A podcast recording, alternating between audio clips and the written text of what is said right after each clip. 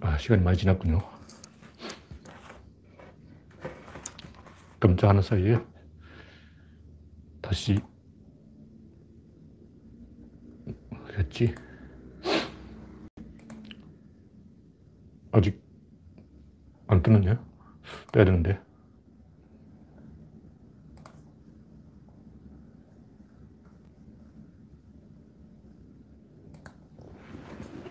아, 떴습니다.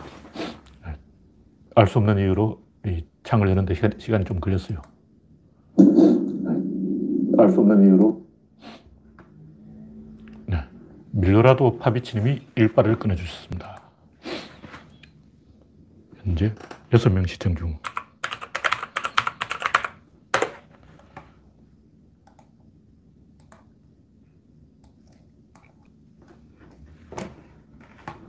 화면이 정상적인지 보고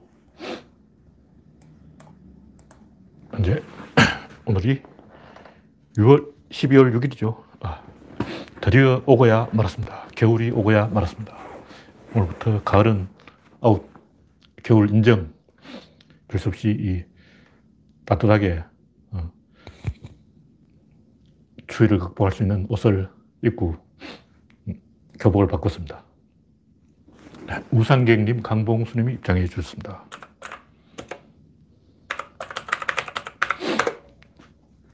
현재 14명 시청 중. 네. 다시 3분. 이제 시작해도 되겠죠? 방송에 이상이 있으면 말씀해 주시기 바랍니다. 네, 아무님, 김병수님이 출석하셨습니다. 현재 16명 시청 중.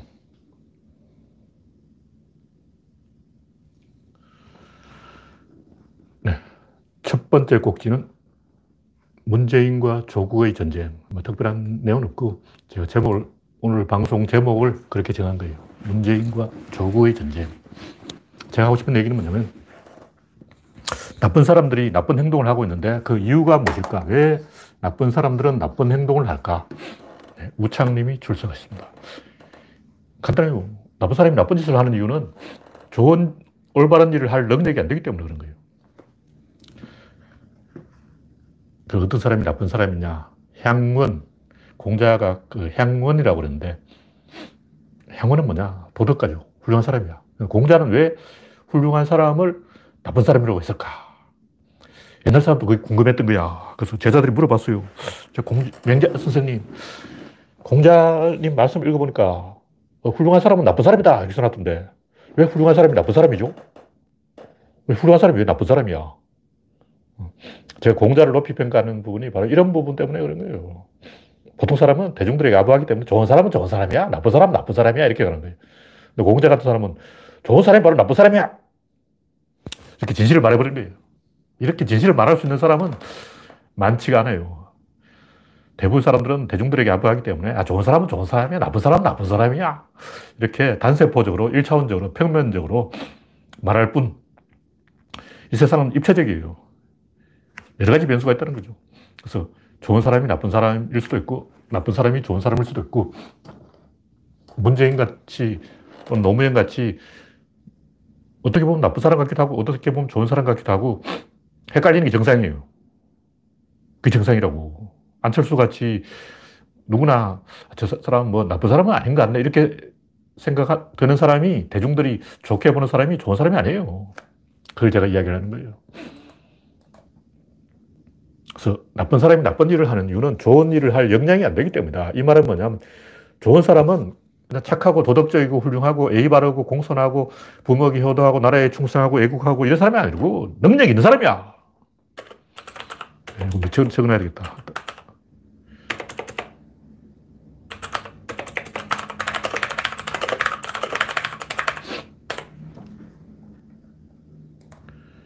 유능한 사람이 좋은 사람이다.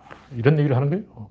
뭐냐면, 마음씨가 아무리 좋아도 시골에서는 좋죠. 그래서 향원이라 그러는데, 이 정치판에 끼어들면 결과가 안 좋아요. 개인만 가지고는 이 뭐가 잘 안 돼. 뜻대로 안 된다고. 에너지를 통제하는 문제이기 때문에 어떤 작업을 하려면 그 사전 준비를 철, 저하게 해야 돼요. 그건 혼자 할 수 있는 일이 아니야. 팀 플레이가 필요하다고. 그 팀을 발전시킨 사람이 좋은 사람이지 개인적으로 막 자선 사업 열심히 하고 막 교회 헌금도 많이 하고, 어, 불이웃도 열심히 하고 그 사람이 좋은 사람이냐? 물론 좋은 사람일 수도 있죠. 그러나 특히 그런 사람은 정치판에 가면 나쁜 사람이 되는 게 보통입니다. 현실이에요. 특히 정치 분야에서는 좀 이 깊이 분석을 해야 된다. 그런 얘기고. 네. 어, 다음 곡지는 네. 슈에님, 삐딱이님, 정미광님이 출석했습니다. 삐딱이님, 삐딱이 지서님이 좋은 사람이, 영원히 좋은 사람이 될 수 있나요? 워낙 배신자들이 많아서 이런 말씀을 하시는데, 물론 그럴 수도 있죠. 근데 그런 사람은 박해를 받습니다. 예수님처럼, 노무현처럼 개고생을 해요. 그러니까 좋은 사람이 그냥 좋은 사람으로 머물러 있는 거는 시골. 그러니까 뭐 자연인, 뭐 이런 사람들이죠. 이런 사람 좋은 사람이야. 시골 이장이나 뭐 이런 동네 형님 중에 좋은 사람 많아요. 그러나 정치판에 나왔다면 깨집니다. 다시 말하면 좋은 사람이 정치판에 나오면 100% 깨지게 돼 있어요. 그러니까 개고생을 해. 그러므로 어떤 사람에게는 나쁜 사람으로 보이는 거예요. 그런 거 없이 태어날 때 좋은 사람이고 계속 좋은 사람이고 죽을 때도 좋은 사람이면 그 산 속에 있는 스님, 목사님, 종교시설에 가면 좋은 사람인데 계속 좋은 사람 많아요. 그러나 그분들이 정치를 못하죠. 정치판은 항상 혁신을 해야 되고 혁신을 하려면 피해자가 있어요. 예를 들면 스티브 잡스. 스티브 잡스도 그, 와, 고생한 사람 많아요. 스티브 잡스 욕한 사람 얼마나 많은데. 어, 스티브 잡스 옛날 애인 음, 대마초 피웠다고 해고해버리고 같이 창업했는 창업 멤버인데 너 대마초 피웠지? 해고! 어, 자기 고향 친구를 말이야. 같이 히피를, 아니야. 스티브 잡스도 히피고 그 여자친구도 히피인데 둘이 히피 때가 대마초 피우고 히 그러다가 너 해고! 너 대마초 피웠잖아 해고! 그러니까 스티브 잡스는 분명히 좋은 사람인데 사업을 하다 보면 그렇게 되는 거예요. 그래서 좋은 사람이 시골에서 계속 살면 그냥 죽을 때까지 좋은 사람이고 사업을 하거나 정치를 하면 깨집니다. 그러니까 깨진 사람 중에 진짜 좋은 사람이 있다. 이순신 장군 봐요. 훌륭한 사람인데 깨지잖아요. 네, 다음은 별건 수사 살인. 또 오늘 사람 죽은데 진중근이 벌써 몇 명째네. 무섭네요. 이런 말을 했어요. 비열한 인간인데 이건 마치 누군가 오더를 내려서 이 살해하라고 시켰다. 이런 얘기죠. 이게 누가 했는 얘기? 이게 빠콩이 한 얘기, 빠콩. 빠콩 두가 나온 거야. 그 노, 노태우 때 자살한 사람이 40명이 40명. 그 나중에는 뭐 과부도 자살하고 막, 어, 이상한 사람도 자살하고 막 그렇게 되는 거, 그러니까 뭐, 박홍을 비롯해서 그 김, 김지아 그랬나? 이 운동권 수뇌부에서 순서를 매겨서 자살을 하도록 시킨다. 이렇게 이제 개소를 한 거예요. 나쁜 새끼죠. 박홍하고 그 김재하고 나쁜 새끼야. 뭐 어둠의 세력이 뭐 음모를 꾸민다. 뭐 이런 식으로 그 누가 죽음의 구판을 뭐 어쩌고저쩌고 이런 개소를 했는데 진중권이 지금 그, 그 얘기를 하고 있는 거예요. 박홍 얘기를 하고 있어. 근데 이 노태우 때는 모두가 고통을 느끼고 있었고 전 국민이 괴로움 속에 빠져 있었는데 자살한 사람이 평정하는 건 당연한 거예요. 근데 몇십 명이 자살하면 그 중에는 덩달아 자살하는 사람도 있어. 그렇다고 해서 어, 그걸 나쁜 사람이 할수 있냐고. 예를 들면 독립운동을 하는 독립운동가 중에는 덩달아 하는 사람도 있다고.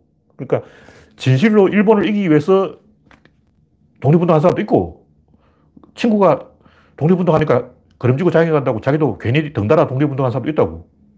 그러니까 어떤 아주머니가 막 신세를 비관해서 이렇게 사는 자살하는 게 낫다 할 때 유서에다가 막 노태우 죽으라 개새끼 이렇게 써놓고 자살해버리면 그럼 이건 독립운동인가 민주화운동인가 아니면 그냥 자살한 사람이 유서에다가 그냥 노태우 욕을 써놓은 것인가 이것도 민주화 운동입니다.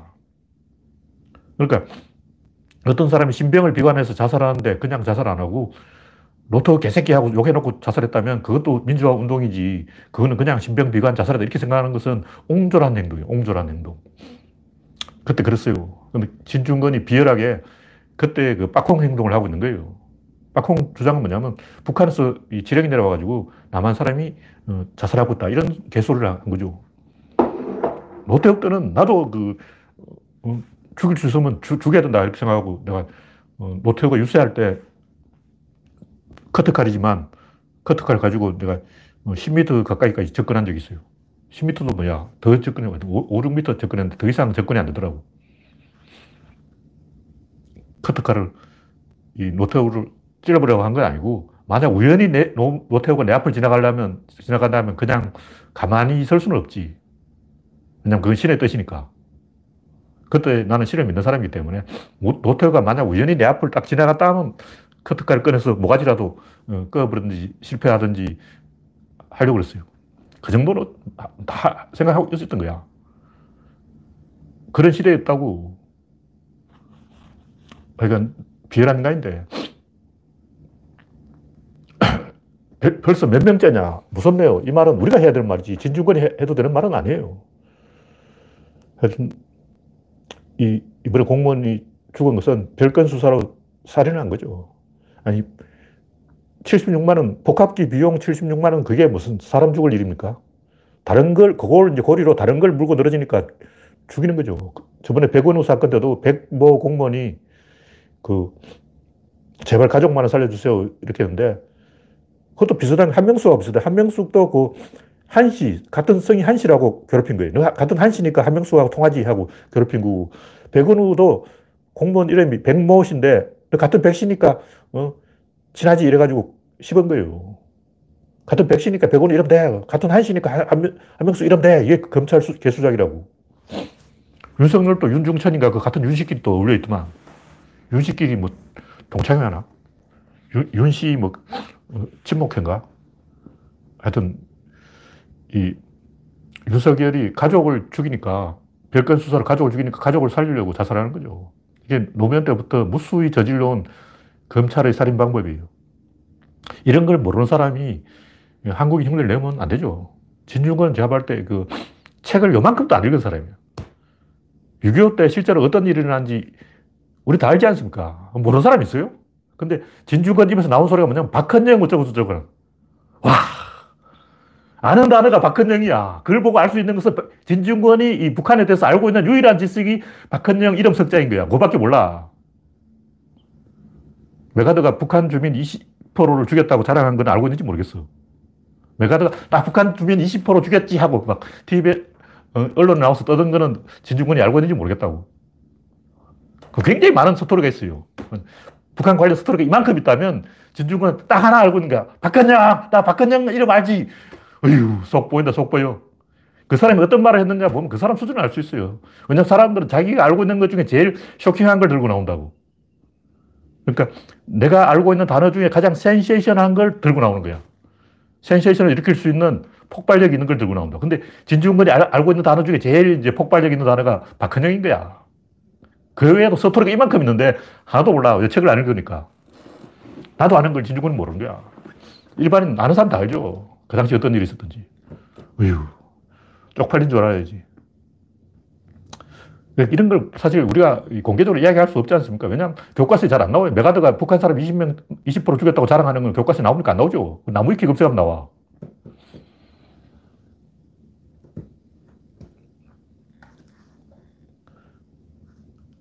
이 정도만 이야기하죠. 네, 생방송 시간이 언제인지 몰라 계속 들락거리면서 확인하게 되는 크리스탈님인데 생방송 시간은 제가 이 구조론 연구소 게시판에 예고를 하고 있습니다. 보통 일요일은 5시, 그 외에는 7시 반입니다. 양정철이 제5열. 제가 양정철 이 양반은 이 삼국지로 말하면 마속, 업참 마속, 잘라야 될 사람이다 하고 옛날부터 이야기했어요. 재주가 많아. 재주가 많은 사람이 나대면 위험한 거예요. 사고칠 인물이야.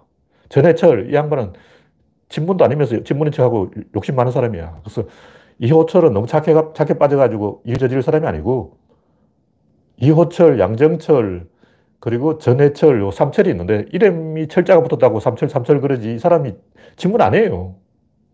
도대체 뭘 근거로 삼철이 친문이라는 거예요. 이호철 빼놓고는 난 안 믿어. 양정철은 그냥 이 참모, 참모. 재주 많은 사람이에요. 이 사람은 절대 그 크게 쓰면 안 돼요. 그래서 제가 옛날부터 양정철 저 인간은 경계해야 된다. 자기 재주를 믿고 이상한 짓을 할 인간이다. 전해철은 친문도 아니고 그냥 지가 대통령 되고 싶은 거다. 대통령병 걸린 놈이다. 제가 이렇게 말한 적이 있는데, 이호철은 너무 착해가지고 큰일 할 사람이 못 된다. 삼철 다 쓸모없어요. 다 역할 끝이야. 이호철은 나중에 자서전이나 쓰면 되고, 양정철은 그냥 국회의나 하는 게 맞고, 전해철은 찌그러져 있다가 호남 쪽으로 가서 뭐 도지사나 도, 전하든지 대통령 도전할 사람 아니에요. 까면 안 돼. 하여튼 이 기레기들은 이제 뭐 김용민이죠. 김용민은 재밌는 인간인데 내가 이 94년에 PC 통신 맨 처음 할 때, 맨 처음 이 게시판에서 본 대화한 사람이 김용민이에요. 어, 희한해. 근데 내가 타자도 못 칠 텐데, 타자도, 자판도 못 치면서 지금도 잘 못 치지만은, 이 게시판에 맨 처음 이 어떤 세 사람이 막 논쟁하고 있더라고요. 그 중에 한 명이 어, 김용민이었어. 근데 그때는 김용민이 보수였어요. 근데 제가 점점 가, 조금 가르쳐가지고 진보를 만들었는데, 뭐, 김용민 꼭 내한테 배웠다 이런 얘기 아니고, 이, 그쪽에 이제, 원래 천리안이 요금이 비싸서 돈 많은 사람이 많이 가입했기 때문에 좌, 우파들이 많았어요. 그러니까 좌파들은 다 그 하이텔, 나우누리, 그때 나우누리 아직 생기도 안 했어. 하이텔하고 천리안 밖에 없는데 돈 많은 사람은 천리안, 돈 없는 대학생은 하이텔이었어요. 그러니까 좌파는 하이텔이고 우파는 천리안인데 이 그때 김용민도 우파였어, 우파. 근데 이제 저 같은 사람한테 영향을 받아서 조금씩 조금씩 왼쪽으로 간 거죠. 근데 이 김용민이 그 주기자, 이게 뭐죠? 갑자기 이름이 까먹었다. 이, 이 양반이 이제 윤석열 패밀리다. 뭐 이런 일 충분히 있을 수 있어요. 왜냐하면 기자들은 아무나 다 형님이라 그럽니다. 기자들 사람 만난 사람마다 그냥 어, 형님, 동생 이러는 거예요. 주진우, 주진우 이 양반이 기자라서 윤석열하고 막 형님, 동생 하는 모양인데 제가 볼 때 이걸 크게 의미를 부여할 필요는 없어요. 왜냐하면 기자들은 누구든지 형님, 동생 하니까. 그래서 어, 주 기자가 윤석열을 형님, 동생 하는 건 이해할 수 있는데 주진우 기자가 윤석열 패밀리다 이런 것도 이해할 수 있어요. 왜냐하면 기레기들 지금 우리 편 있냐고 다 없지. 기레기들은 다 윤석열 편이야. 그래서 제가 볼때 주진우를 특별히 미워할 필요는 없고 저는 주진우가 우리 편이라고 생각해 본 적이 없어요. 그냥 주, 주진우는 특정, 특정 욕심이 많은 기자야. 기자들은 다 특정 욕심 있지. 그 특종하려면 검찰하고 사귀나야 되지. 기자 뻔하잖아. 제대로 된 정신 박힌 기자 있냐고 없지. 그래서 전 주진우가 우리 편이라고 생각해 본 적은 없어요. 그냥 김어준은 우리 편이고 김용민은 좀 생각이 없는 아저씨야. 이재명 지지한다고 막 떠들고 다니는데 좀 생각이 없어, 생각이 없어. 좀 위험한 인간이고. 김어준이 그나마 중심 잡고 있는 거죠. 그래서 결론이 뭐냐. 이 친문, 친노 이런 사람들이 특정인 그룹이라고 생각하는 건 굉장히 무식한 거예요. 기레기들은 사람, 예를 동교동, 상도동 하듯이 누구누구 뭐 건너갑하고 누구누구는 동교동이고 누구누구는 상도동이다. 뭐 이런 인맥 이야기하는 이거는 19세기 이야기야. 그 70년대 얘기라고. 80년대, 90년대 얘기지. 21세기 무슨 개소리야. 21세기는 집단지성이라고. 집단지성이기 때문에 친문 인맥 누구누구 이거 의미가 없어요. 그 인맥의 힘으로 이 문재인 지지율이 버티고 있는 게 아니야. 당신 같은 기자들 환상이고 판타지고 친문은 이 친노 친문이 왜 생겼냐면 IT 산업이 발전하면서 이 우리 대한민국에 부르주아 집단이 생겨서 그런 거예요. 부르주아 중에 상층 부르주아는 우파고 하층 부르주아가 좌파야. 그거는 권력 의지라고. 권력 의지가 왜 생기냐. 꼰대들이 자기 머리 꼭지위에서 띠란 간들이 제대로 일처리를 못하니까 젊은 사람들이 부하가 치밀어서 좌파가 되는 거라고. 우파 좌파 이거는 그 기레기들이 주장하는 뭐 그런 게 아니고 권력 의지인 거예요. 우파들의 권력 의지와 좌파들의 권력 의지라고. 실력 있는 놈은 좌파고 실력 없는 놈은 우파지. 우리 정치인이 그런 게 아니고 사회 일반 국민들이 그런 거예요. 일반 국민들 중에 진보 세력들은 그냥 실력 있는 사람이고 보수 세력들은 실력에 비해서 과분한 대접을 받고 있는 기득권이죠.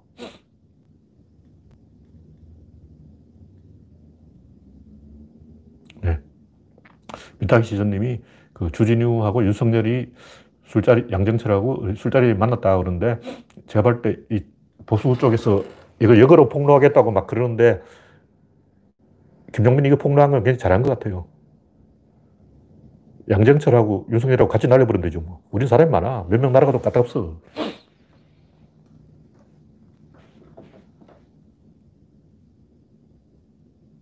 네, 디테일한 분야까지는 제가 모르겠습니다. 관심 없고, 제가 하고 싶은 얘기는 친노 친문은 이 IT 산업의 덕세에서 나오는 세대 교체, 이 전반적인 세대 교체 의지이지, 이 권력 의지이지, 그 어떤 좌파냐, 우파냐, 진보냐, 보수냐 이런 이데올로기하고 별로 상관이 없어요. 모든 것을 이데올로기라고 해석하는 건 개소리야. 그것은, 음, 그 누구야? 조갑제라는 얘기, 조갑제. 조갑제 같은 인간들이 모든 것을 이데올로기로 해석하는데, 이게 이제 좌파냐, 우파냐 이거 가지고 해석하는데, 상관없어. 그거 다 개소리고, 권력의지예요.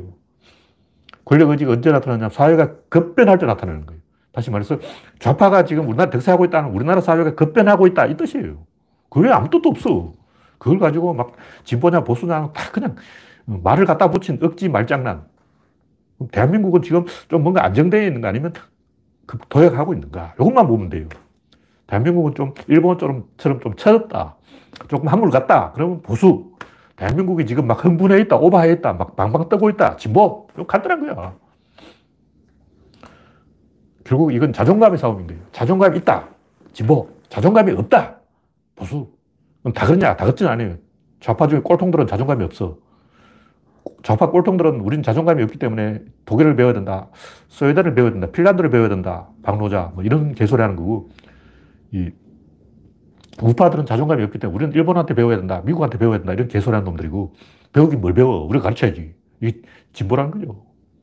그러니까 민주당 지지자는 우리가 세계를 가르쳐야 된다. 이런 생각이고. 좌파 꼴통과 우파 꼴통은 어, 이쪽 저쪽에서 배워야 된다. 뭘 배워? 다, 다 배웠지. 지들이 배워야지. 결국 우리나라가 잘 되냐? 망하느냐? 이거라고요. 그게 다 필요 없어. 물리학이에요. 김어준 없어도 친문은 가는 거예요. 그냥 우리나라 잘 되니까. 큰 에너지 흐름, 세계사적 에너지 흐름에 묻어가는 거지. 그런 거 없이 그냥 막 좌파, 우파, 개소리예요. 마르크스가 왜 영국과 같이 선진국에서 혁명이 일어날 거로 봐냐. 선진국이 에너지를 많이 갖고 있으니까, 기세가 있으니까, 선진국에서 사회주의 혁명이 일어날 것이다. 이렇게 생각한 거예요. 그 당연한 거지. 근데 이제 양차 세계대전에 영국이 깨져서 거지가 됐어요. 영국이 얼마나 거지가 됐냐면 영국은 전쟁 끝나고 10년 동안 배급제를 했어. 영국이 거지가 되니까 사회주의가 물 건너가고 이제 무양무가 된 거예요. 왜 영국은 어, 좌파 선진국이 못 되냐? 답.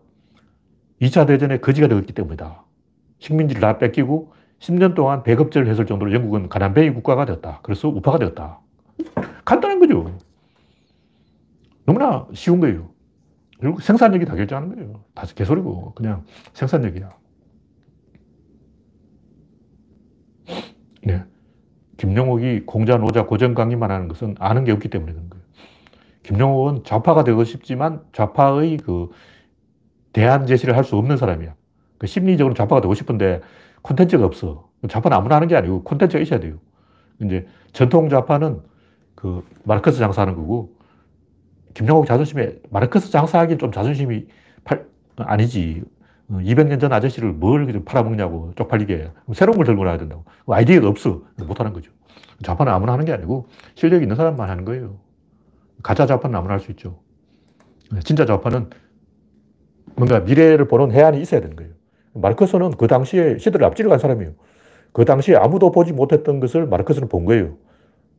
세상이 어떻게 변할, 변할지 마르크스는 내다봤다고. 마르크스가 만약 지금 이 시대에 21세기에 딱 타임머신 타고 오면 어떻게 될 거예요? 나는 사회주의 혁명을 예상했는데 안 됐어. 이렇게 생각할까? 아니면 어, 내가 생각한 것보다 더 잘 됐네. 이렇게 생각할까? 전문가들에 하면 마르크스가 지금 21세기에 와서 본다면 어, 내가 생각한 것보다 더 잘 됐어. 이렇게 생각하지.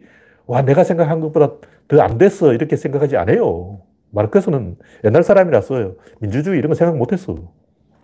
지금 현재가 마르크스 생각보다 더 발전해 있는 거예요. 이게 객관적인 지지라고. 200년 전 아저씨가 뭘 알겠어요? 네, 다음은 향원을 토벌하라.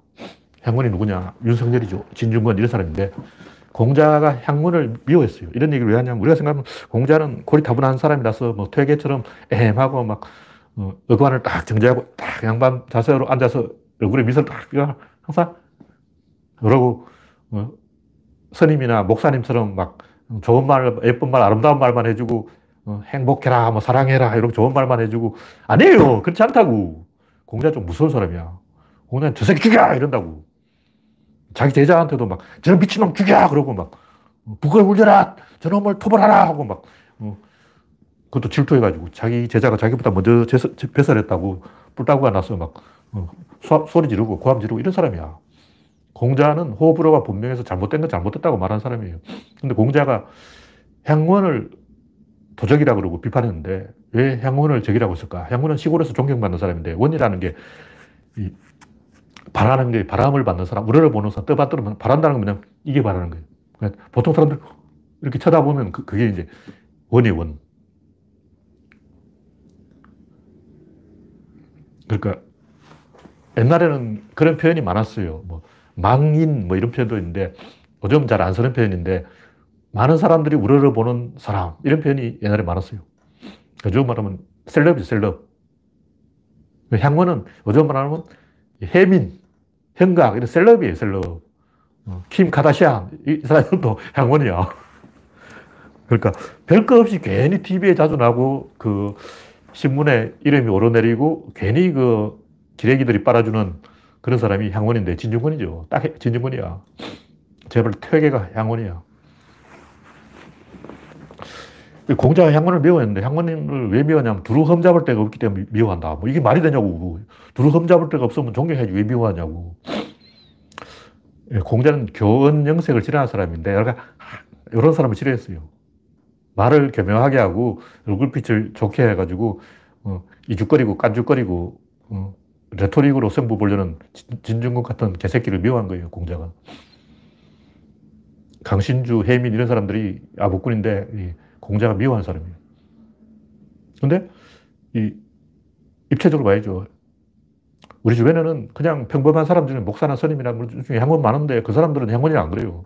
향원은 뭐냐면 어떤 요즘으로 말하면 옛날에 시골인데 요즘으로 하면 전문 분야의 수장이 되어가지고 그 패거리와 융합해서 계획을 방해하고 텃세를 부린 사람이 향원이에요. 도처에 향원이 있어. 근데 어느 분야도 그 분야의 대가리들은 거의 대부분 향원이에요. 향원이 아닌 사람은 없어. 단 이제 시골에서 그냥 행복하게 사는 사람들은 향원이 아니야. 요즘은 이제 뭐 의사든 목사든 검사든 그 자기 분야에서 세력을 이루고 마피아 보스가 되어서 패거리 행동을 하고 그런 사람이 향원이죠. 일단 김어준이 만약 계획을 방해하면 바로 향원인 거예요. 김어준은 왜 향원이 안 했냐면 개혁에 찬성하니까 향원이 아닌 거예요. 왜냐? 개혁에 찬성하는 사람은 적이 있어요. 적이 있으면 간당간당해. 목숨이 칼이 여기까지 와 있어. 칼이 여기까지 와 있는 거야. 칼이 여기까지 와 있는 사람은 나쁜 짓을 할 수가 없어요. 왜냐하면 이 칼 바로 들어온다니까. 뭐 김어준은 칼이 여기까지 와 있기 때문에 나쁜 짓을 할 수가 없어. 김어준을 까불다가 바로 이칼 찔러버려. 그래서 조중동이 김어준 목에다 칼을 대고 있기 때문에 김어, 김어준은 나쁜 짓을 할 수가 없는 거예요. 그러니까 행원이 어떤 사람인지 딱 보면 알겠죠. 이제 알았을 거예요. 인기 있고 세력이 있고 영향력이 있는데 어떤 경우에도 안 다치는 사람, 그게 바로 향원이야. 아, 저 사람은 인기도 있고 세력도 있고 향, 영향력도 있고 근데 어떤 경우에도 저 사람은 다칠 것 같지 않다. 안철수. 안철수가 감옥 갈 일이냐? 안 다쳐요, 그 양반은. 안철수가 딱 향원이죠. 반기문, 이 양반도 향원이야. 반기문 다칠 것 같아요? 안 다치지. 바, 반기문은 이제 중립이라잖아요. 안철수도 극중이라 극중. 중간인 안 다쳐. 극중이라 이 말이 무슨 말? 나는 안 다치겠어. 나는 절대 감옥에 안 가겠어. 나는 다칠 일이 없어. 그 얘기라고. 이런 사람이 바로 향원이라고. 그런 사람을 때려 죽여야 돼. 공자 그랬어. 절대 감옥에 안 갈 것 같고, 절대 안 다칠 것 같고, 그러면서도 인기가 있고, 그러면 잘났고, 존경받고, 우러러보고, 많은 사람이 떠받들고, 그런 사람이 줘야 된다는 거지. 주변에 딱 찾아보라고 그런 새끼가 누, 누구냐고. 절대 감옥에 안 갈 진중권. 저 양반 감옥에 안 가. 편의점 감옥 가. 걔는 향원 아니야. 향원도 못 돼. 이상하게 주변에 딱 보면 어느 분야든 그런 터줏대감들이 하나씩 있어요. 절대 감옥에 안 가고 명성은 얻고 셀럽이고 인기도 있고 해민, 행각 잘난 척하고 책도 잘 팔리고 도덕군자 행세하고 존경받고 부모에게 효도하고 국가에 애국하고 친구한테 우애가 있고 다 두루두루 잘 지내는 팔방 미인 그런데 계획을 방해하는 사람 주변에 꼭 있습니다. 그런 사람을 쳐주게 됩니다. 공자는 이미 이걸 예언한 거야. 윤석열, 진중권 이런 안철수 이런 개새끼들이 항상 등장, 역사에 등장한다는 것을 공자는 예측을 했어요. 집단 지성을 이끌어가는 사람이 우리 편이고 그런 사람들은 반드시 목에 칼이 들어옵니다. 그래서 나쁜 짓을 할 수가 없어요. 왜 진중권은, 아니, 김호준은 나쁜 짓을 할 수가 없냐? 바로 죽어요. 바로 이 조중동을 찔러버리는 거죠. 요만큼 막 약점을 잡으면 찔러버리죠. 그래서 진짜 오르한 사람은 항상 그 백척과 안도에 서 있는 거예요. 백범이 말했듯이 절벽 낭떠러지에 끝에 작은 나뭇가지 하나를 잡고 매달려 있는데 거기서 한 발 더 내리려 가는 사람이 바로 지사하다. 이렇게 말해야죠. 진짜 이 올바른 군자들은 항상 아슬아슬한 상태에 있습니다. 그냥 편안한 상태에 있다면 그 사람은 개새끼다. 공자가 그렇게 말했어요. 공자 말씀이니까 맞는 말이야. 아, 공자 말씀이 틀린 말이냐고? 다 맞지. 딱 생각해봐도 맞잖아. 네. 다음은 소인배의 권력이지. 최근에 중국에서 그 미녀들이 개모임을 해가지고 돈을 모아가지고 명품을 빌려서 임대를 해가지고 돈 자랑하는 그런 이제 페이스북이나 뭐, 그 뭐, 뭐, 그냥 인스타그램인가? 뭐 있죠. SNS 활동으로 이 재미 보는 그런 사람이 있다고 그러는데, 그러니까 이 신문 기사의 주장은 뭐냐면 그런 미녀들은 사실 그 돈 많은 부자를 만나서 시집 가려고 그러 고 있다. 뭐 그럴 수도 있죠. 근데 그게 목적은 아니에요. 겉으로 드러난 목적은 다 가짜고, 진짜 목적은 따로 있다는 거죠. 그 사람들이 왜 그런 짓을 하는가? 왜 이 개모임에서 어, 돈을 모아가지고 페라리 같은 걸 빌려가지고 그 사진 찍고 말이야. 어, 그걸 왜 하는가? 재밌으니까지. 바보냐? 어, 기레기들이 바보 같아, 제 생각에는. 재밌으니까지. 재미없으면 하겠냐고. 그 해봐. 좋아요가 막 만 개씩 들어와. 이렇게 들어와, 이렇게. 좋아요 이렇게 받으려고 하는 거지, 그럼. 그걸 왜 하냐고. 그럼 꼭 시집 가려고 하나? 이건 제발 이 기사를 쓴 신문기자가 맞춰요, 맞춰. 이 여성에 대해서 편견을 갖고 있는 거야. 여성들이 예쁜 거 자랑하고 돈 자랑하고 하는 것은 재밌으니까 하는 거야. 재미없어 봐 하겠냐고. 간단한 거 아니야. 재밌으니까 하는 거예요. 먹히니까 하는 거라고. 왜 먹힐까? 사람들이 그런 걸 좋아해. 그래서 막 좋아요가 이렇게씩 들어와. 어, 한국에서는 한국 인구가 1억이 안 되기 때문에 그 해봤자 좋아요가 이렇게 안 들어와. 그래서 한국에 별로 안 하는 거야. 왜 중국에서 그걸 하겠냐고. 우리나라에서는 신상털이 들어가서 박살 내버려요. 우리나라에서 만약, 우리나라도 그런 사람 하는 사람 있어. 그, 누, 구지 그 도도맘인가 그 양반 있잖아. 어, 도도맘이 그 비슷한 사람인데 명품 뭐 써보고 인터넷에 올리고 SNS에 올리는 그런 사람인데 블로그에 올리고 막 명품 블로그 하는 사람 있죠. 왜 하냐고 먹히니까 하는 거지. 재밌으니까 하는 거지.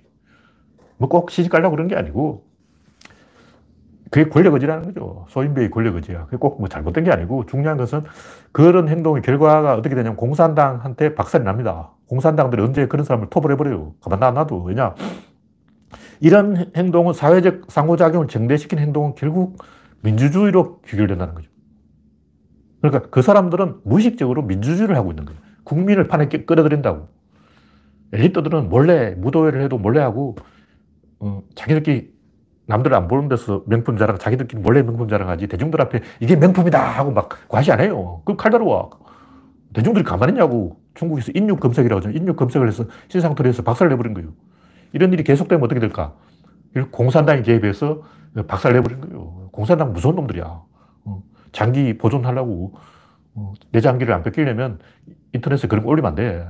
위험한 일이라고. 지금은 시진핑이 가만히 있지만 언제 한번 칼을 뽑아서 그 인터넷에서 명품 자랑하는 중국 여성들을 박살 낼 거예요. 무서운 사람들이야. 하여튼, 이, 이게 본질은 권력놀이고, 시진핑의 권력에 도전하는 권력이에요. 독재자들이 이거 제일 싫어해. 독재자들이 제일 싫어하는 게 뭐냐면 칠공자 사건. 재벌 2세들끼리 모여서, 칠공자들이 모여서 어, 강남에서 파티를 했다더라. 이게 보도가 나면 박정희는 뿔 따고 나는 거야.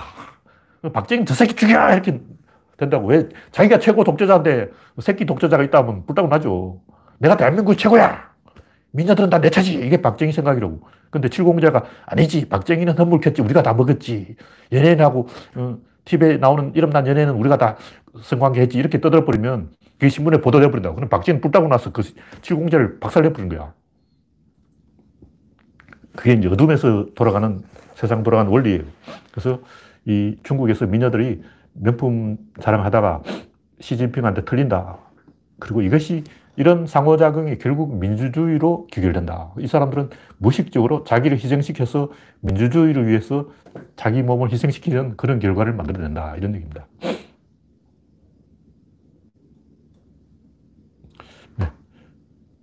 질문에 주진우와 김용민, 검찰과 정치 그 이면의 진실은 무엇일까요? 뭔지는 알 수 없지만 제가 아까 말씀드렸지, 이, 이런 사건이 크게 터지면 윤석열은 아웃이라는 거죠. 밑바닥에서, 그리고 기레기들은 항상 그, 그런 사람들하고 엮여 있어요. 항상 기레기들은 어, 그 권력자 주, 실세 주변을 맴돌아요.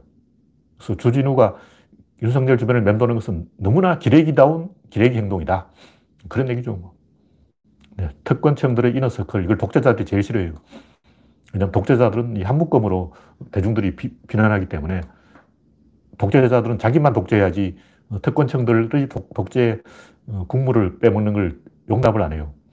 네, 다음 곡지는 남아공 로또. 남아공에서 이 5, 6, 7, 8, 9, 10이 로또에 당첨됐다는 거야. 이게 시사 리테스에 누가 올렸는데. 근데 로또의 당첨 확률은 다 똑같은 거예요.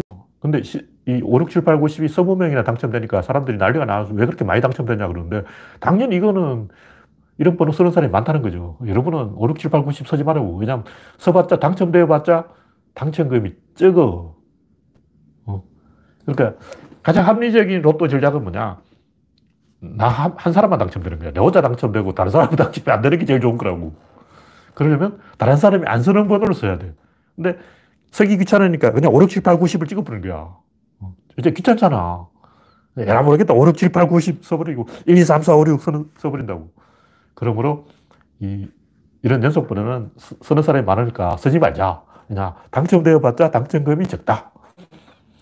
이게 맞는 판단이죠. 제가 하고 싶은 얘기는 뭐냐면 양자역학처럼 이 추첨 항아리에 있는 공은 자기가 추첨될지 안, 눌, 아, 추첨이 안 될지 몰라요. 왜냐 자기 몸에 어떤 숫자가 서 있는지 공은 몰라.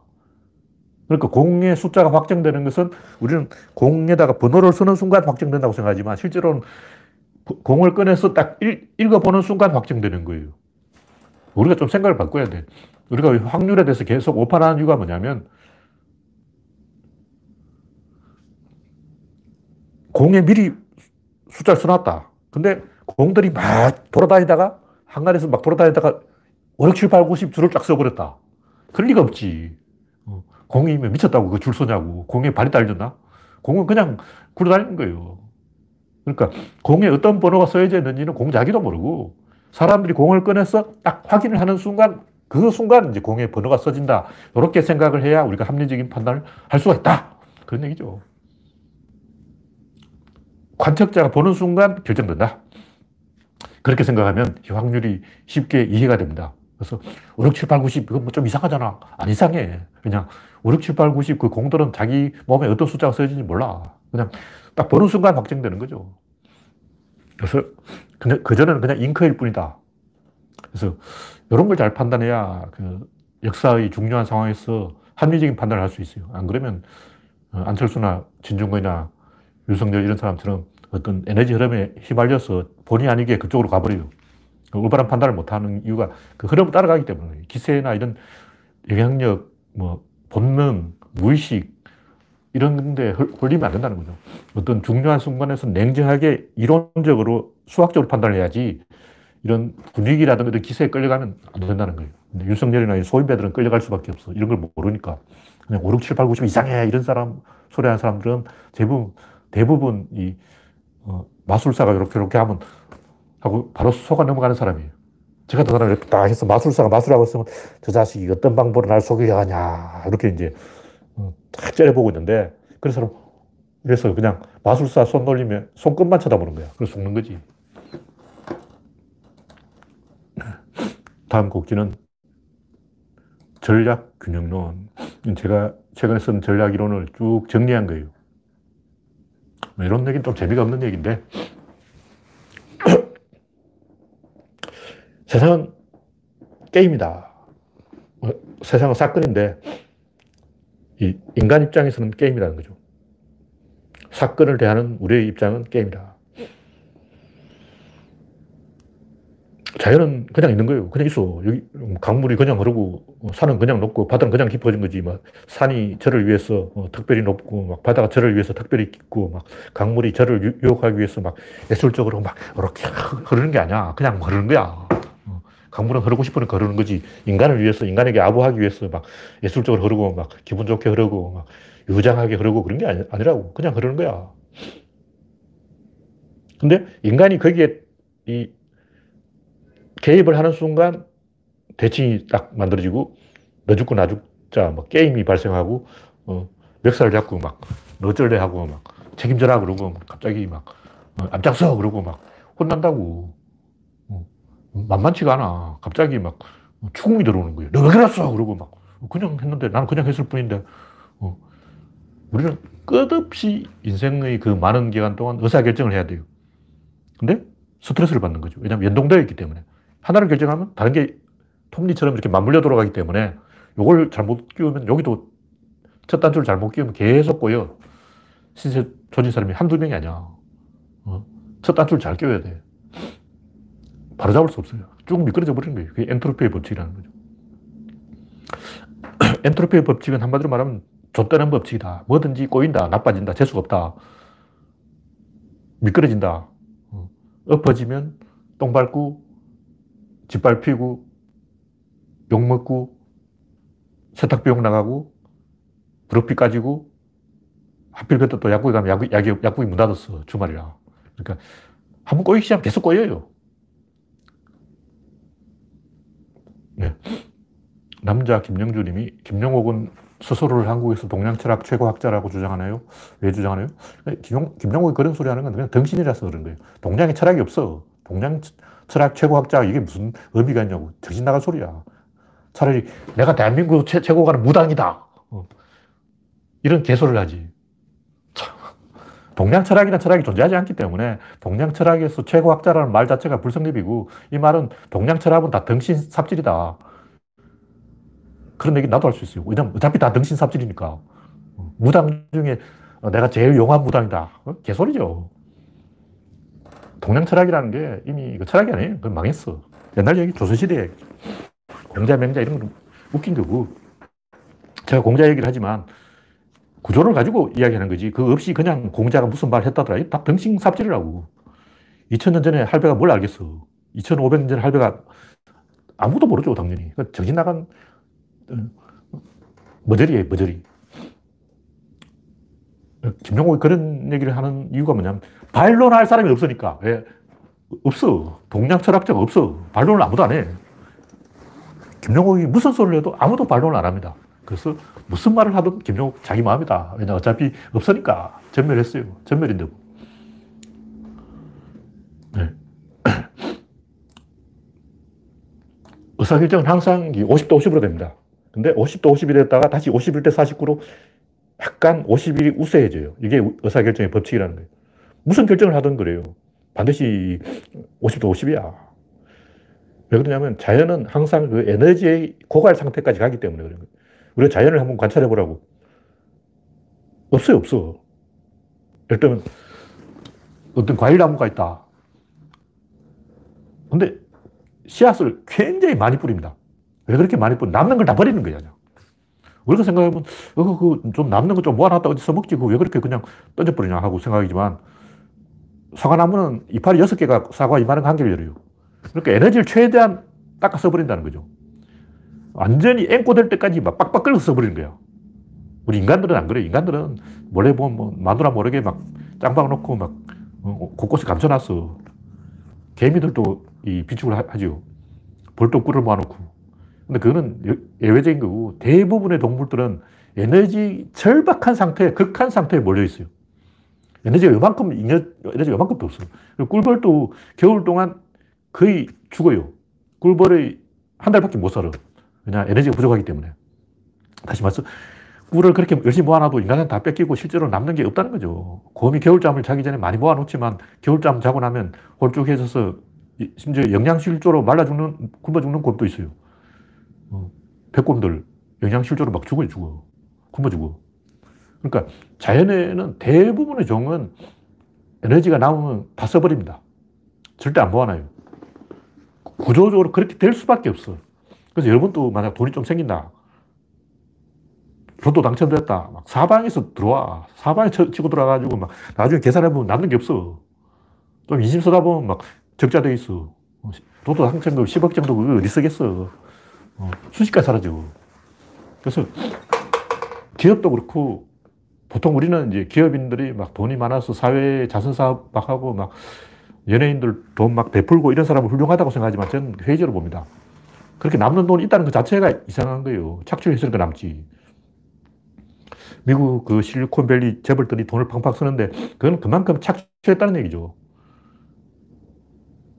그 결국 미담이 아니에요, 그게.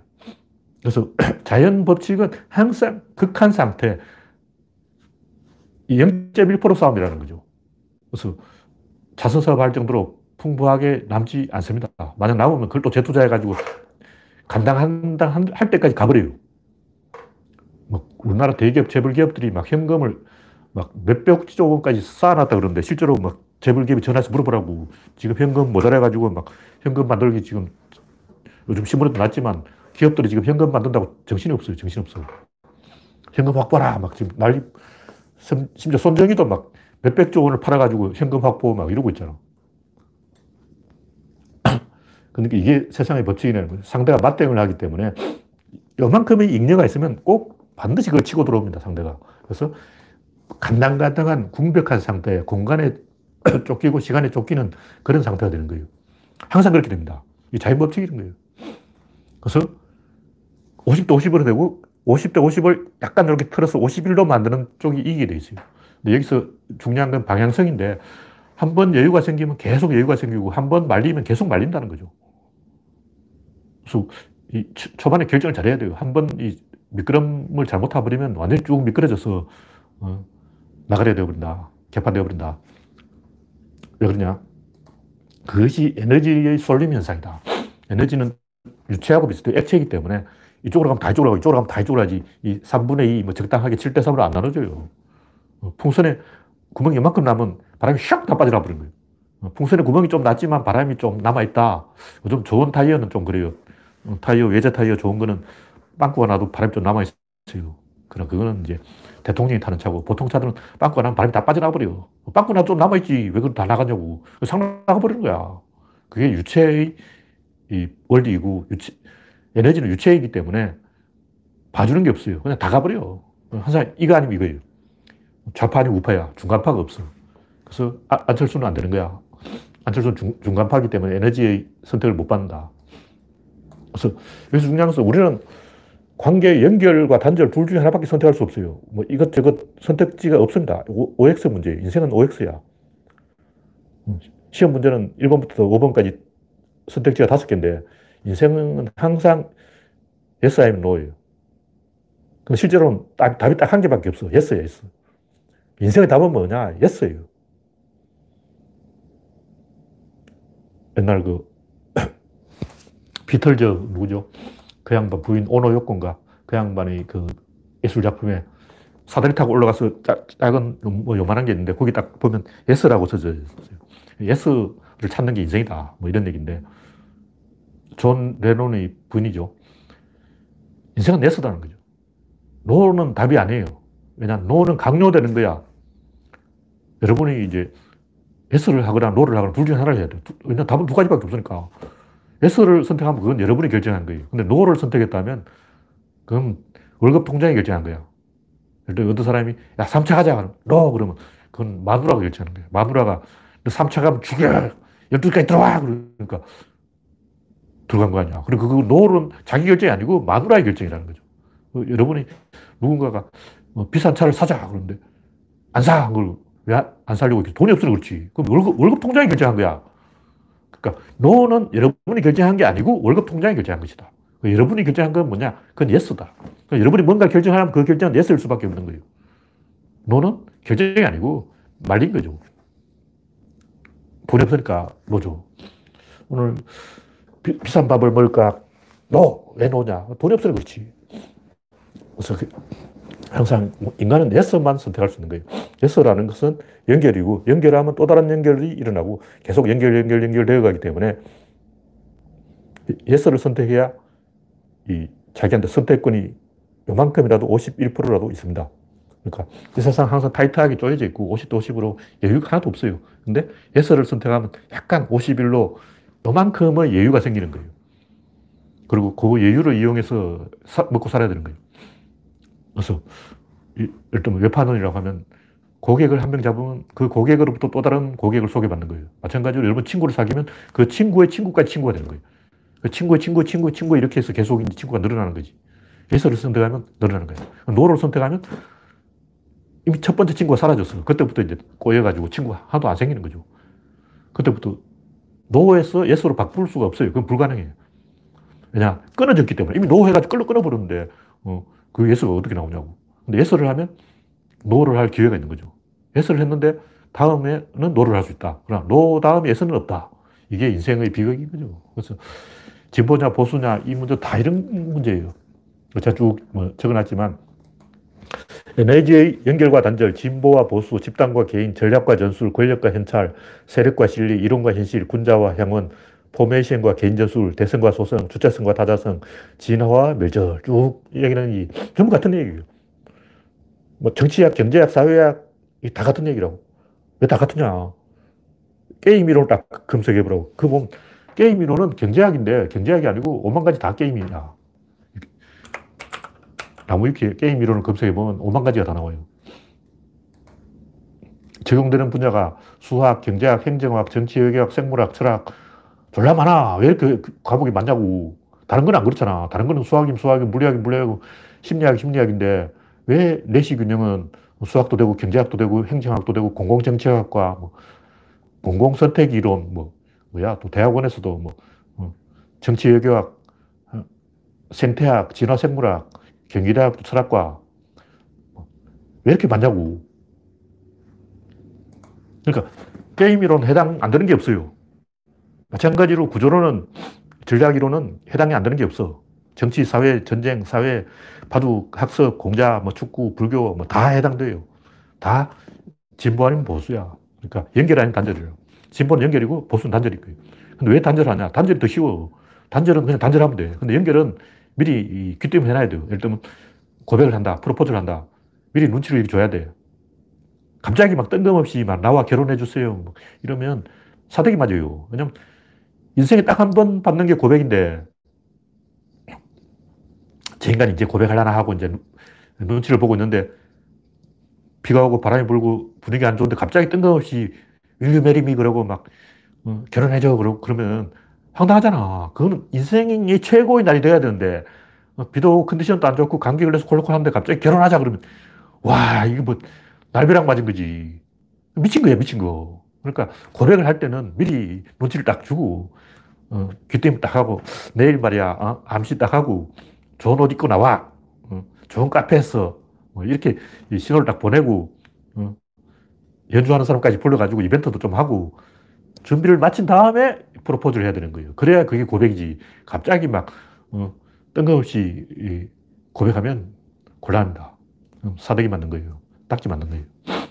그래서 뭐 연결할 때는 항상 사전 준비 작업을 해야 된다. 근데 단절은 그냥 단절하면 돼. 어, 제일 쉽게 단절하는 방법이 뭐냐면 읽고 씹는 거야. 그러니까 메시지를 읽고 씹으면 돼. 답장을 안 하는 거야. 그러면 바로 그게 단절이야.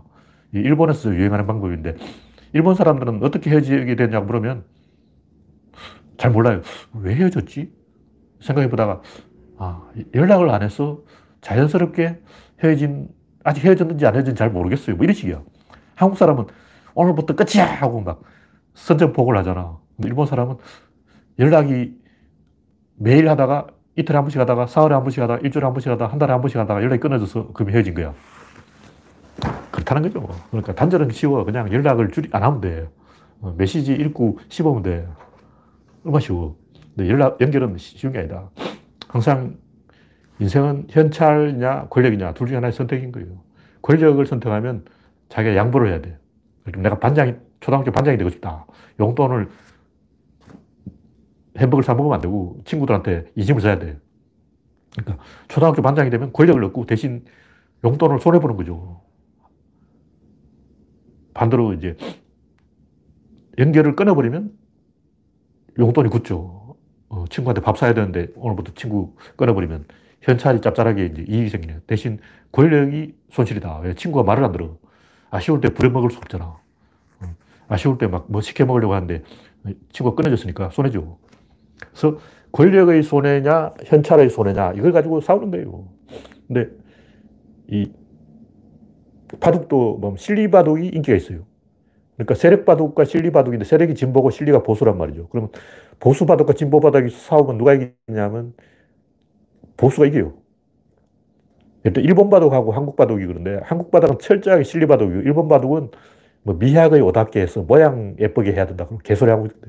그러니까 일본 바둑은 좀 진보 바둑이고 한국 바둑이 이 극단적인 실리 바둑이다. 보수 바둑이다. 이건 뭐냐면 8, 90년대 나온 얘기예요. 요즘은 어떤지 모르겠는데 그때만 해도 일본이 바둑이 제일 강했어요. 근데 한국 프로 기사들이 그 조훈현하고 이창호가 막 일본 기사를 이기니까 그때 일본인들이 하, 한국 바둑은 보수야 보수. 실리만 하라. 지하철 바둑 지하철 바둑이야. 삼선으로 기고 있어. 중앙으로 나와라, 나오라고. 넓은 중원을 버리고 왜 구석에 숨어서 어, 이상한 짓 하고 말이야. 이렇게 이제 비우고 근데 알파고는 좌파라는 거죠. 알파고는 손 빼길 잘해 두다 갑자기 막 놔두고 단대 가서 떠버려 왜 그럴까요? 어느 분야든 최종 보수는 진보라는 거죠. 아까 얘기했듯이 51대 49이기 때문에 50대 50을 51로 만드는 사람은 진보일 수밖에 없어요.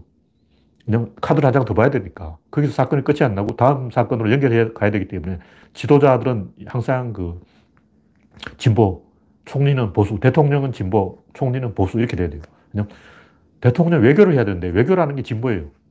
외교라는 게 중국하고 친하고 일본하고 친하고 미국하고 친하고 독일하고 친하고 유럽하고 친하고 다 친하는 게 외교라고.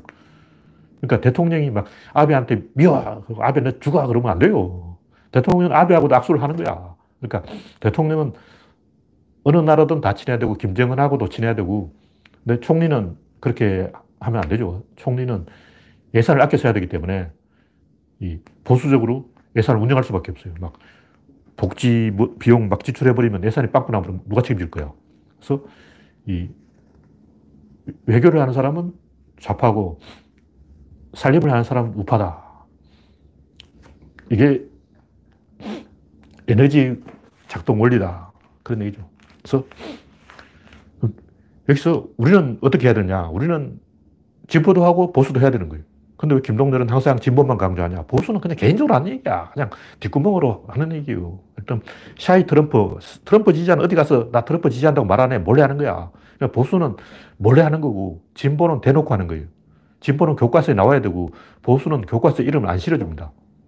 일단 안중근에 대해서는 교과서에 나오는데 이완용에 대해서는 이완용이 뭐 하는 인간인지 구체적으로 안 나와. 교과서에 안 나와. 이완용이 어떤 사람인지 그냥 나쁜 놈이라고 돼 있지. 교과서 아무리 뒤져봐도 이완용의 그 뭐, 뭐 했고 뭐 했고 뭐 했고 이런 내용이 없어요. 왜 없냐? 보수는 교과서에 안 실어준다고. 진보만 실어주는 거야. 그래서 역사 이름이 나오는 인물은 다 진보고 보수는 이름이 안 나오는 거예요. 인정을 안 해. 왜냐? 보수한테는 배울 게 없기 때문에. 그래서 인생에서는 보수도 있고 진보도 있어야 되는데 여러분은 보수적 결정도 하고 진보적 결정도 해야 되는데 진보적 결정은 배워야 되고 보수적 결정 그냥 설치만 누르면 돼요. 바둑을 두어서 이기는 건 진보고 깽판가 바둑팔 던져버리는 거는 보수야. 보수 간단해. 그냥 바둑팔 던져버리라고. 얼마 쉬워. 화투를 치다가 그냥 어, 담요를 던져버려. 그게 보수야. 그러니까 진보는 연결인데 연결을 하려면 화투를 쳐 돈을 잃어도 웃고 나와야지. 아하하하. 그리고 웃고 나와야 다음 판에 또 불러주지. 어, 담요를 집어 던져버리면 다음 판에, 한두 판에 불러주냐고 안 불러주지. 그러니까 진보는 쉬워요. 그냥, 아니, 진보는 어렵고, 어, 돈을 다 잃었는데도 막 미소 짓고, 하하하, 다음에 또 막, 어, 고스톱을 치세 하고 막, 어, 큰 소리 치는 건 진보고, 그냥, 나네! 하고 그냥 떠져버리는 건 보수라고. 그래서 보수가 쉽고 진보는 어렵다는 거죠. 어렵지만 지도자는 진보를 한다. 왜 이 김동률은 계속 진보를 이야기할까? 그건 지도자를 양성하기 위해서 그런 거예요. 지도자는 진보를 해. 지도자가 보수하면 안 돼요. 지도자가 보수하면 나라가 이명박 됩니다. 아, 그런 얘기. 네. 네. 몰림이 리스크 제로가 향문이다. 네, 맞는 말이에요. 제목을 지는. 자기는 절대 손에 안 벌고, 인심도 없고, 칭찬도 없고, 행복하게 살려는 그런 사람이 보수고, 리스크를 감수하고 아슬아슬하게 살아간 사람이 진보라는 거죠. 네, 오늘은 여기서 마치겠습니다. 지금까지 참여해주신 100명 여러분 수고하셨습니다. 감사합니다.